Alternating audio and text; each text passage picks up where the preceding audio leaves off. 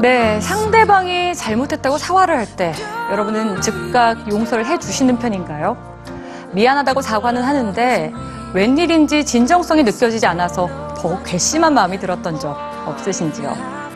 용서는 나를 위해서 하는 거라고 합니다. 그런데 어떤 용서는요, 되레 나를 해치기도 합니다. 용서가 남기는 것 오늘 뉴스지에서 전해드립니다.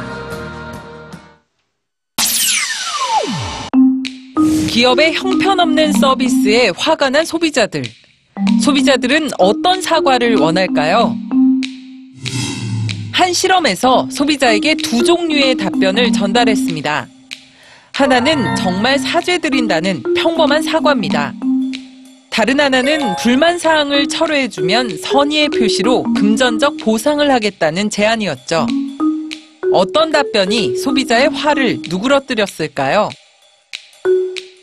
사과를 받은 소비자의 45%가 불만 사항을 철회했습니다. 그런데 금전적 보상을 제안받은 소비자는 23%만 불만을 철회했죠. 사과 한마디에 사람들은 의외로 쉽게 다친 마음을 엽니다. 사과해야 할 사람이 먼저 다가가 미안하다는 말 한마디와 함께 작은 선물을 건네면 피해자는 드라마틱한 마음의 변화를 경험합니다.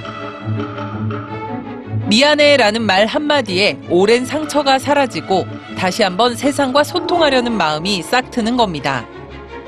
그래서 나를 위해 상대방을 용서하게 됩니다.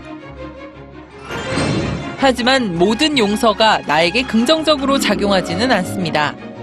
오히려 용서를 하지 않는 편이 나은 상황도 있죠. 신혼부부 135쌍에게 매일 일기를 쓰게 했습니다. 배우자의 잘못과 용서 여부, 그리고 용서 후의 행동 등이 기록되었죠. 그런데 의외의 결과가 나왔습니다.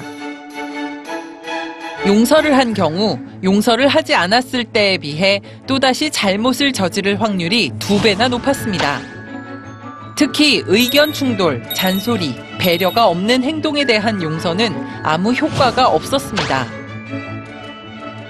심지어 상대를 용서해준 배우자 중 여자의 5%, 남자의 9%는 너무 쉽게 용서를 해준 자신을 심리적으로 괴롭히기도 했죠. 72쌍의 부부를 대상으로 5년간 진행된 또 다른 연구 결과도 같았습니다. 상대방이 잘못을 만회하려는 노력을 하지 않으면 용서를 해준 쪽의 자아 존중감이 서서히 낮아졌습니다. 여기저기서 미안하다는 사과가 넘칩니다. 용서를 해야 할 일도 많죠. 여러분은 스스로를 위해 어떤 사과를 받아들이실 건가요?